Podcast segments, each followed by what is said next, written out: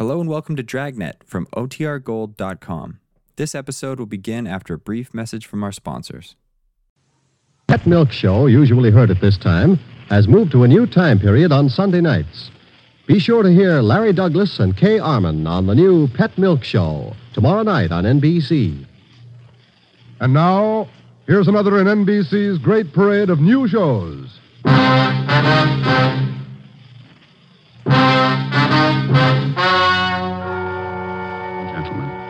The story you are about to hear is true. Only the names have been changed to protect the innocent.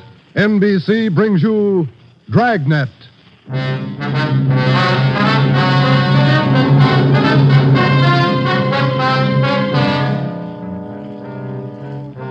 You're a detective sergeant. You're assigned to homicide detail.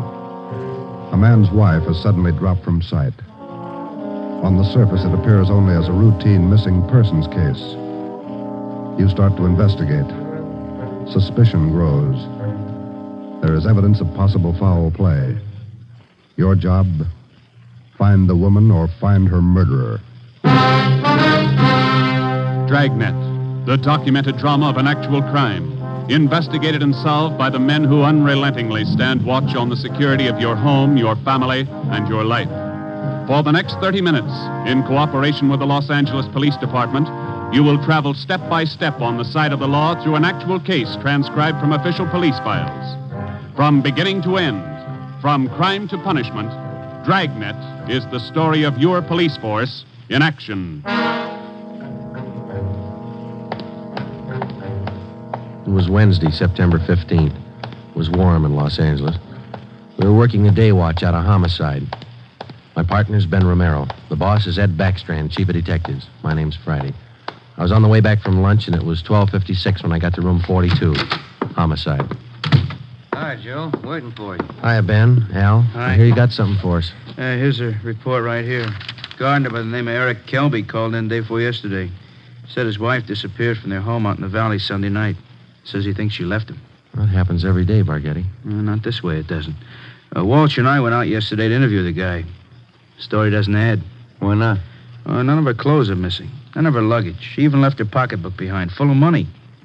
Found out from the neighbors a missing woman is a 17 year old boy by a former marriage. So what? An only child. Mother dotes on the kid. Shouldn't even say goodbye to him. How did this Eric Kelby impress you? Pretty grouchy with Walsh and me. No cooperation. Wants to find his wife, doesn't he? I don't know if he does or not. There's no help, I'll tell you that. Can I see that report a minute now? Oh, here you are. Agnes Trumbull Kelby, age 39. Kelby's her second husband. First one died a little after the boy was born. Mm-hmm. Disappeared Sunday night from her home, 546 Belasco Road, between 7 and 8 o'clock. When did Kelby call in? Monday afternoon. Said he thought his wife might be spending the night with her sister. When he found out she wasn't, called us. Did you meet the boy while you were out there, Bargetti? Yeah, that's another thing.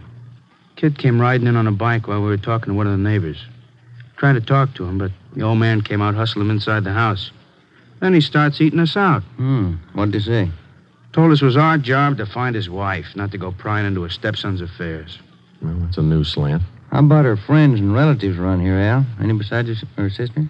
Mm, Walsh located a couple of her aunts. I don't think he's checked them yet, though. I'll tell you, boys, this is one I'll bet on. Maybe. You got the names of Mrs. Kelby's relatives? Oh, yeah. yeah right over here. Sure wish we had a chance to talk to that boy. Yeah. How's it feel to you, Ben? Hmm, I don't know. Notice anything else funny about the guy, Al? Uh, I don't know. Well, here's those names, Joe. Thanks. Kelby was upset, all right. For some reason, he didn't strike me as reacting the way a normal guy reacts when his wife disappears. All right, Al. How would you react? Mm-hmm. Bargetti's worrying again. Oh, now listen, boys. It's no fooling matter. This is one I'll bet on. It's a homicide. All right. How about a copy of this report? Yeah, uh, where'll I get the phone? Missing persons, Bargetti. Who's that? Oh. Uh, yes. Yes. About what? Oh, sure. All right, son. Four o'clock. Yeah. Goodbye. That was Kelby's stepson. What do you want? Thinks something's happened to his mother. In police work, missing persons detail is not a department separate in itself. It is organized as a part of the Homicide Bureau. According to Bargetti, who took the call, the boy said he suspected his stepfather, and he didn't want him to know of any meeting between him and police officers. He would meet the officers that afternoon at 4 p.m. in a restaurant on the corner of Hollywood Boulevard and Fairfax Avenue. At 3.15, Ben and I left the office and drove out to the meeting place, the Dairyland Fountain and Coffee Shop. We arrived there at 3.45. At 8 minutes to 5, the Kelby boy still had not arrived. Youngster's not very prompt. Well, let's wait a little while longer. Yeah. Smoke? Yeah, thanks. Want some more coffee? No, thanks. Well, I guess the boy isn't going to show. Think something's happened? Fifteen minutes after we left the coffee shop, we drove up in front of the gate of the Kelby Nursery on Belasco Road. The house itself was set well back on the property, which covered about four acres. The entire nursery was surrounded by a six foot steel wire fence, and it looked like almost every available foot of ground inside was planted with some kind of a flower or shrub. Kelby met us at the gate. Yes? What do you men want? Police officers. Are you Mr. Kelby? Yes, what do you want? Well, if you'll shut those dogs up for a minute, we'd like to ask you a few questions. I'm busy now. Can't you come back tomorrow? It's Pretty important, Mr. Kelby. I think we better talk right now. All right, if you have to. Red, Giant, down. You too, Jaime. Quiet. All right. Now, what do you want? Mind if we come inside? Well, these watchdogs of mine are pretty vicious. We can talk here at the gate. All right, Mr. Kelby. This is Sergeant Romero. My name's Friday. We've been assigned to look into your wife's disappearance. Oh. Did you find anything yet? Nothing definite. Maybe you can help us. Would you tell us exactly what happened the night your wife disappeared? What do you mean? What happened? Well, when did you last see her? When you first noticed she was gone? We finished up Sunday night dinner about 7 o'clock, and I laid down for a nap. Agnes went out on the front porch for some air. I woke up a little before 8 and went outside to look for her. She was gone. Nobody saw her leave, Mr. Kelby? Not that I know of. Maybe some of our nosy neighbors, I don't know. How about your stepson? Wasn't he around Sunday night? Bruce? No, went out to a show with some other kids. When did he get back from the show? About 10, I think. Why? Where's your stepson now? Who are you looking for, my wife or my stepson? Both, Mr. Kelby. Where's your stepson? Gone. I took him over to my sister's in Alhambra. Been feeling bad since his mother disappeared. Figured the change would do him good. When did you take him over to your sister's, Kelby? This afternoon. What's that got to do with it? We'd like to talk to Bruce. No, no, I can't allow it. The boy's too upset. I can't allow it. I'm afraid you're going to have to allow it. Listen, mister, you can get off this property right now. No cops giving me sass. Nobody's giving you sass, Kelby. We want to talk to your stepson, that's all. He might give us a clue as to the whereabouts of your wife. And I say you can't see the boy. What's more, you cops couldn't find thorns in a rose patch. I'll get somebody else to look for Agnes. It's my business anyway, nobody else's. It's our business, too, if anything's happened to her. What are you talking about? You better get your coat, Mr. Kelby. We're taking you in for questioning. You come through that gate, and I'm going to let these dogs go accidentally. I'd hate to shoot the dogs. Now go on in the house and get your coat. Eric Kelby turned and made his way up the path and into the house. Five minutes later, he came out. Without a word to either of us, he came down the path, closed the gate behind him, and got into our car. On the way back to headquarters, he chatted pleasantly about the weather, the nursery business, and his dogs. When we pulled up in front of the city hall, we met the reason for his sudden change in temperament. His lawyer was waiting for us at the door. We took Kelby to one of the interrogation rooms. His lawyer tagged along. We tried to question him, but the lawyer objected to two out of every three questions we asked. It was hopeless, and we knew it. So did the lawyer. We released Kelby, but we did get the name and address of his sister where the stepson Bruce was staying. After they left, Ben and I got back in the car and drove out to Alhambra to check on the boy. Bargetti had this one pegged right, Joe. It's a real sleeper. Yeah. I'd like to know how the stepson missed that date with us this afternoon. Well, if the kid called us from the house, his stepfather could have overheard him. It's possible. Sister's house ought to be along this block, shouldn't it? Yeah, let's see. 1408, 1406. Right is, Joe. A gray cottage, 1402. Right. Well, it's a nice looking little place, isn't it? Well kept. Yeah, it's a nice neighborhood. Wonder how the lot prices run out here.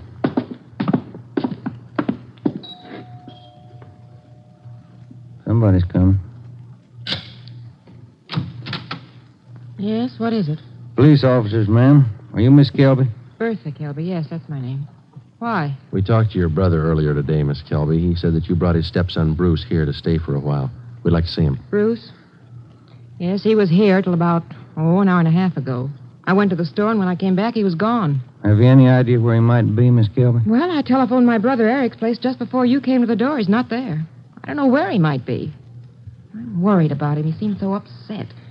This business about his mother's disappearance, you know. Would you mind if we came in and looked around, Miss Kelby?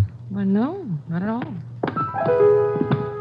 We went in and looked the house over from one end to the other. There wasn't a trace of the boy. We drove back to Kelby's nursery and satisfied ourselves the boy wasn't there. Then we came back to Alhambra and we kept an eye on Miss Bertha Kelby's home until midnight. No one came or went.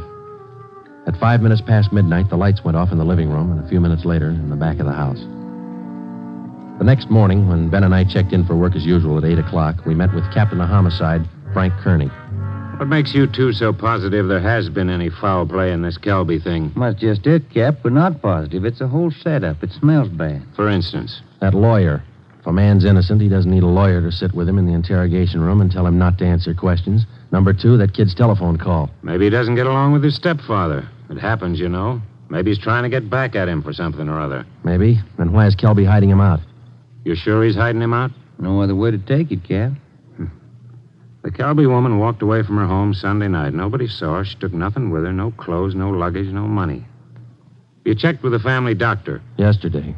He told us Mrs. Kelby was in perfect health. We double checked the Wanderer's file and the Repeater's file in missing persons. Couldn't find her name in either one. How about her relatives in town? Haven't had a chance to talk to him yet, Cap. We'll check him this morning. Well, one thing's certain the woman couldn't have gone very far. We checked the sheriff's office, the jails, the hospitals. We've sent out a teletype and an APB. Every cop in the city has her description.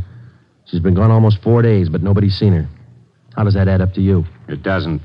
You better move on it. Check every one of Mrs. Kelby's friends and relatives. Right, Frank. Then try the neighbors. As long as I've been a cop, neighbors have been able to tell everything about anyone.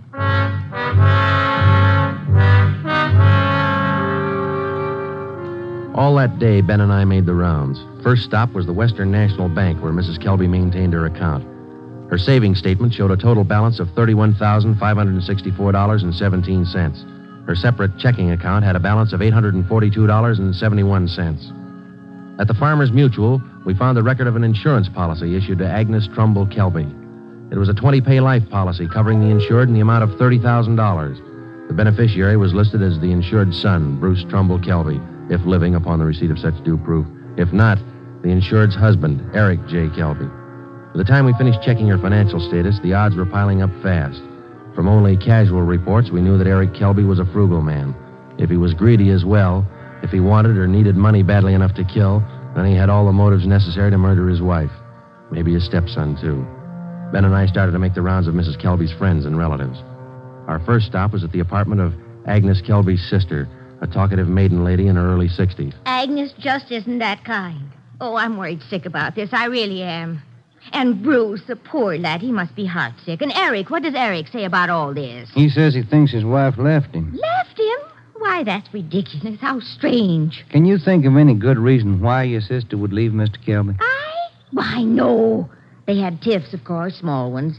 But of course, there was that argument about Bruce. The two of them always seem to be arguing about Bruce. How do you mean, ma'am? Oh, well, raising the boy and all, you know. The last time I talked to them, they were tipping about whether or not Bruce should be paid for working in the nursery for Eric. And the strangest thing, Eric seemed to be so upset about it all. Imagine. All on account of paying the boy a few dollars for good, honest work in that silly nursery. Well, you know, I'm the outspoken kind, and I just told Eric. Eric, I said, don't be an old meanie. Pay the boy. That was the extent of the information which Mrs. Kelby's sister had to offer. Next, we called on an aunt, Mrs. James D. Trumbull, 83 years old. She could hardly understand our questions, let alone answer them. She hadn't seen her niece, Agnes, in a year. After that, we paid a visit to one of Mrs. Kelby's friends, a Mrs. Lillian Humboldt. Well, I'm sorry, Sergeant, but I can't think of any good reason why she would leave him. Unless that silly business about Bruce got out of hand. You know, maybe Eric is just Next, we called on Daisy McLeod, who worked as a day maid for Mrs. Kelby. Officer, what Mr. and Mrs. Kelby thought, what they said, what they did, it's none of my business. I come in the morning, I do my work, I do it well. I'm not the nosy type, and I don't pry. I take half an hour for lunch, and when I'm through, I take my pay, and I don't expect tips, and I take the bus home. I'm not the peeking through the keyhole kind, sneaking around corners listening. But what I couldn't tell you about that man. Exactly what do you mean, Miss McLeod? Oh, he's a hard man, you know. They're always arguing about the boy. Bruce this, Bruce that. He's a nice boy, I think. He's never done anything to me. Oh, but the arguments. Him and her all the time. Should the boy be paid for working? Shouldn't he? Why? Why not all the time? Just... When Ben and I finished with a list of Mrs. Kelby's friends, relatives, and employees, we started out on the neighbors. None of them saw Mrs. Kelby after 6 p.m. the night she disappeared. Two of the neighbors said they saw the porch light burning after 7 p.m., but both said the porch was empty. Mrs. Kelby was not sitting in her chair at the usual time after dinner. According to them, that was one of her habits. It was 10 minutes to 6 by the time Ben and I got back to the office. The light was still burning in Captain Kearney's office.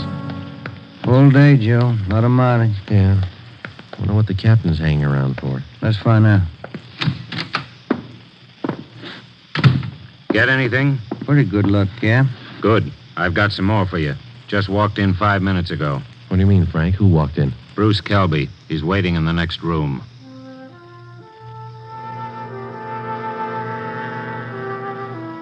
We went in the next room and met Bruce Kelby. He was small for a 17 year old, dark haired, and a little on the sickly side. He told us that he couldn't keep the date he made with us on the phone because his stepfather apparently did overhear the conversation and drove him directly to his sister's home in Alhambra. We asked him why he was so sure that his stepfather was responsible for his mother's sudden disappearance. For one thing, all three of us usually go to the early show on Sunday night Eric, Mom, and me. But last Sunday, Eric said he wasn't feeling good and he wanted Mom to stay home and take care of him. Then he told me to go on ahead to the show, so I did. What time did you get home, son? About 9.30, quarter to 10. Mm, what was your stepfather doing when you got home? Sitting in the living room reading the paper. Did you notice anything unusual about the way he acted? He was nervous and jumpy, more than usual, I think. Anything else? Yes, sir. When I came in through the front yard, I noticed the dogs had mud all over their paws. They'd been out somewhere in the nursery plots. And they won't go out in the plots unless Eric's with them. He doesn't want them to trample the seedlings. What would your stepfather be doing out in the nursery at night? Does he usually do some work at night? No, sir. None of the plots are even lighted. Only the greenhouses. And the paths in the greenhouses are usually graveled, aren't they? No mud around. It's my job to see that the greenhouse paths are kept graveled. I know they're not muddy. I, I fixed them the day before, Saturday. What do you think it means, son? I, I, I don't know. I, I, I don't want to think about it. I, I just know he's done something. He's done something to her. Did your stepfather give you any reason for keeping you away from the police officers the other day? No, sir. He said people were getting nosy, and he said it might be better for me over at Aunt Bertha's. She's his sister. Do you think your Aunt Bertha might know where your mother is? No, we hardly ever see her. We don't know her well at all. We've heard your mother and your stepfather argued about whether you should be paid for your work in the nursery. When I started to work for him, he promised he'd pay me. I was saving up to buy a 31 Model A. And then after a couple of months, when he didn't pay me, I asked him. He told me I ought to be glad to work for him for nothing. And your mother argued with him over that. Sure, it was her money that bought the nursery anyway. How'd you get away from your aunt's place last night? Well, Bertha had some shopping to do, and she left me alone. She locked the door to my room. Even the screen over the window in my room was nailed down, but I kicked it out and got away. I uh, stayed at a friend's house last night. Thought about where you're going to stay tonight? I don't know. But I'm not going home. And I'm not going back to Bertha's place either. I'll get a room. How'd you like to stay at my house a few days? Sure nice of you, sir. Maybe I'd better not. Mom might not like it. Oh, I'll take care of that. Now let's hop out and get some dinner. Sure darn nice of you, sir. All right, son. Come with me.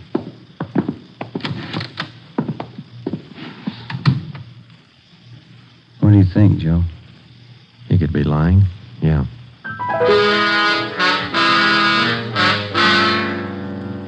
Now what, Cap? Shall we bring Kelby in again? No, not yet. He's found out by now from his sister that the boy's gone. He probably figures the police station is the first place he'd come. Wouldn't do much good pulling him in now, Ben. We couldn't even question him. Ten to one his lawyer'd be waiting for us when we got back. That's the problem. How do we get to this Kelby without his lawyer finding out? Well, what about the early morning, Cap? Say tomorrow, about 5 or 6 a.m. Think you'd be looking for us then? Yeah, that might do it. We can just get by that pack of hounds he owns without waking the whole neighborhood. Might work. If we could just question him alone, I got an idea it wouldn't take much to make him cop out. All right, give it a try. Get out there in the early morning and bring him in for questioning as quietly as possible. I'll be in at 6 a.m. If you want me before then, call me at home. All right, Frank. Kelby's got a smart lawyer. It's going to be plenty hard to convict him without a body and corroborating evidence. He's got four acres out there, Cap. You can hide a lot of bodies in four acres. Well, that's what I mean. This case isn't ending, it's just beginning. The next morning, Ben and I met at the office about a few minutes past 4 a.m. We had a cup of coffee and a donut at an all night restaurant, and then we started for the Kelby place out on Belasco Road. We took four pounds of fresh horse meat with us to keep the dogs quiet if they raised a fuss. It was 28 minutes past four when Ben pulled the car to a stop a few hundred feet from the gate to the Kelby nursery.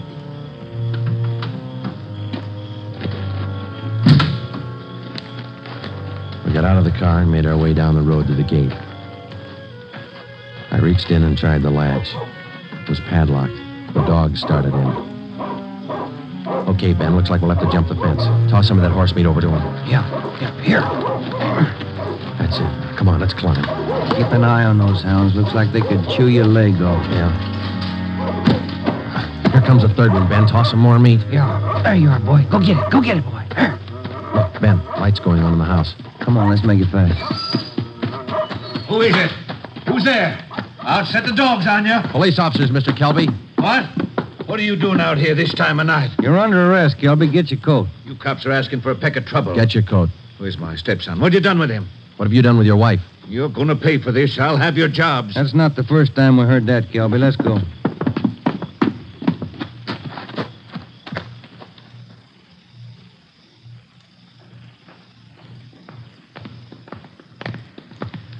Lights burning in the captain's office. Yeah. All right, Kelby, in here. I'll pay for this, mark my word. Ben, take him in the office here and stay with him. I'll see if Frank's in yet. Right, Joe.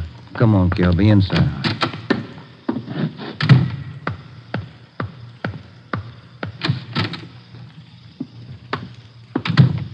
Friday? Did you bring in Kelby? He's down in the interrogation room. Ben's with him. Somebody saw you. Don't think so. They must have. Kelby's lawyer's sitting in the next room.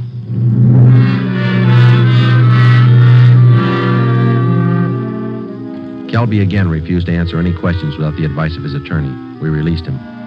That day, Captain Kearney sent out two men to keep an eye on the nursery and report on all of Kelby's movements. Shortly after 7 o'clock that night, just after nightfall, we tried once again to bring in Kelby for questioning without his lawyer's knowledge. It didn't work. A little after we booked him, his lawyer obtained a writ of habeas corpus. We had to release him again. The two men assigned to stake out the Kelby place reported definitely that somebody was tipping the lawyer whenever unknown visitors showed up at the nursery and drove off with Kelby. There was nothing we could do about it. The next morning, Kearney came up with a lead.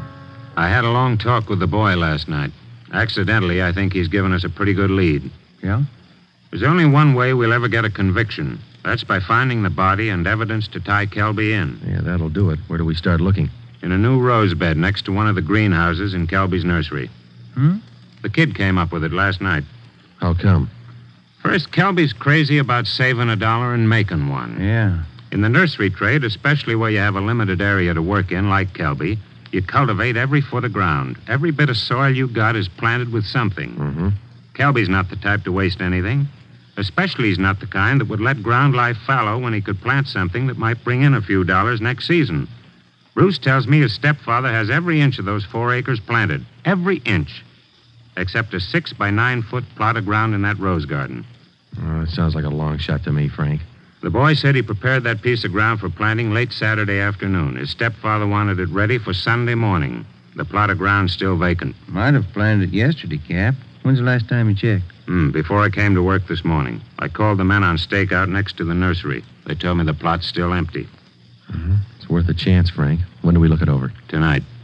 I don't want Kelby or his lawyer to know a thing until we find that body. Well, how are we going to work it?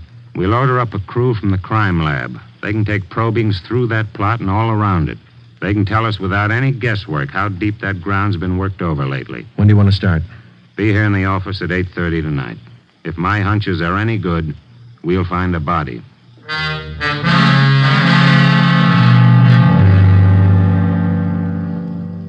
It was ten minutes past nine that night when we got to the Kelby place.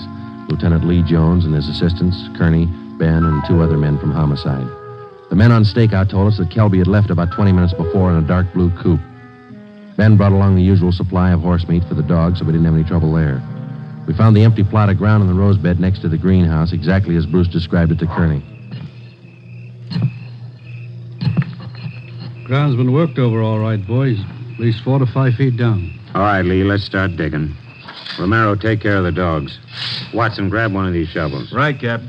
Hey, Gilbert said these dogs were vicious, didn't he? Yeah, why? Look at these hounds. They're no more vicious than a lively coal. Look. Higgins, get that light over here, will you? Thanks. What is it, Lee? Let me see. Teeth.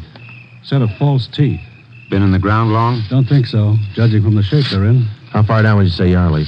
A couple of feet. Ground's real soft. Lee, come here a minute. What is it? Body. Here's the shoulder. All right, you men over here with Watson. Get the dirt off the face. Romero, you got a picture of the Kelby woman? Yeah, Cap. Let's see. Oh, here it is. Thanks. Get the light down here. Hunch paid off, Frank. That's her.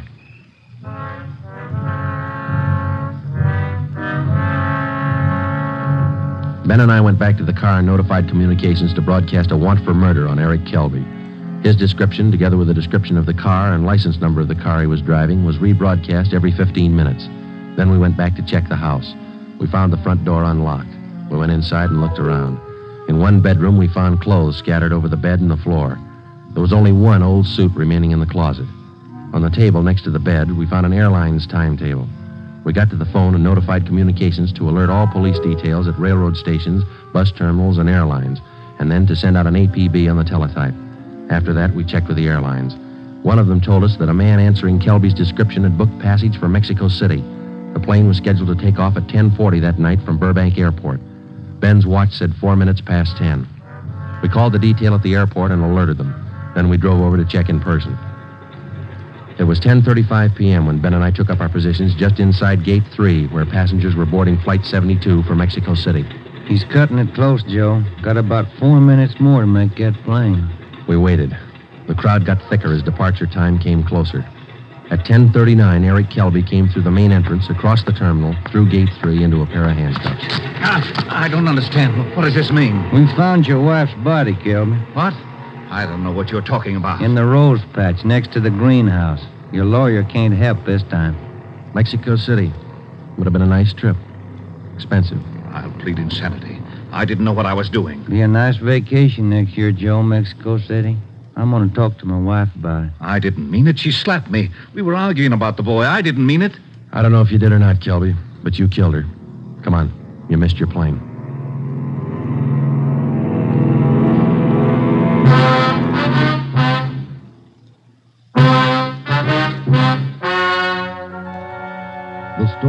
Just heard is true. Only the names were changed to protect the innocent. Eric Kelby was tried and convicted of murder in the first degree. He is now awaiting execution in the lethal gas chamber at the state penitentiary.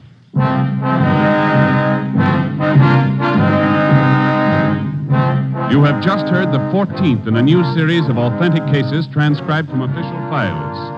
Technical advice for Dragnet comes from the office of W.A. Worton, Acting Chief of Police, Los Angeles Police Department.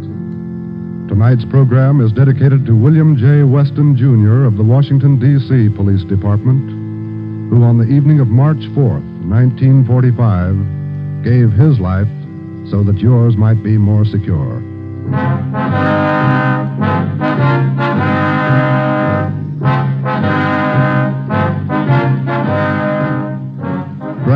Came to you from Los Angeles. If you enjoyed tonight's production of Dragnet, you'll want to listen to Richard Diamond, private detective, as played by the screen's romantic tough guy, Dick Powell. The Pet Milk Show, usually heard at this time, has moved to a new time period on Sunday nights. Be sure to hear Larry Douglas and Kay Armen on the new Pet Milk Show tomorrow night on NBC. This is NBC, the national broadcasting company.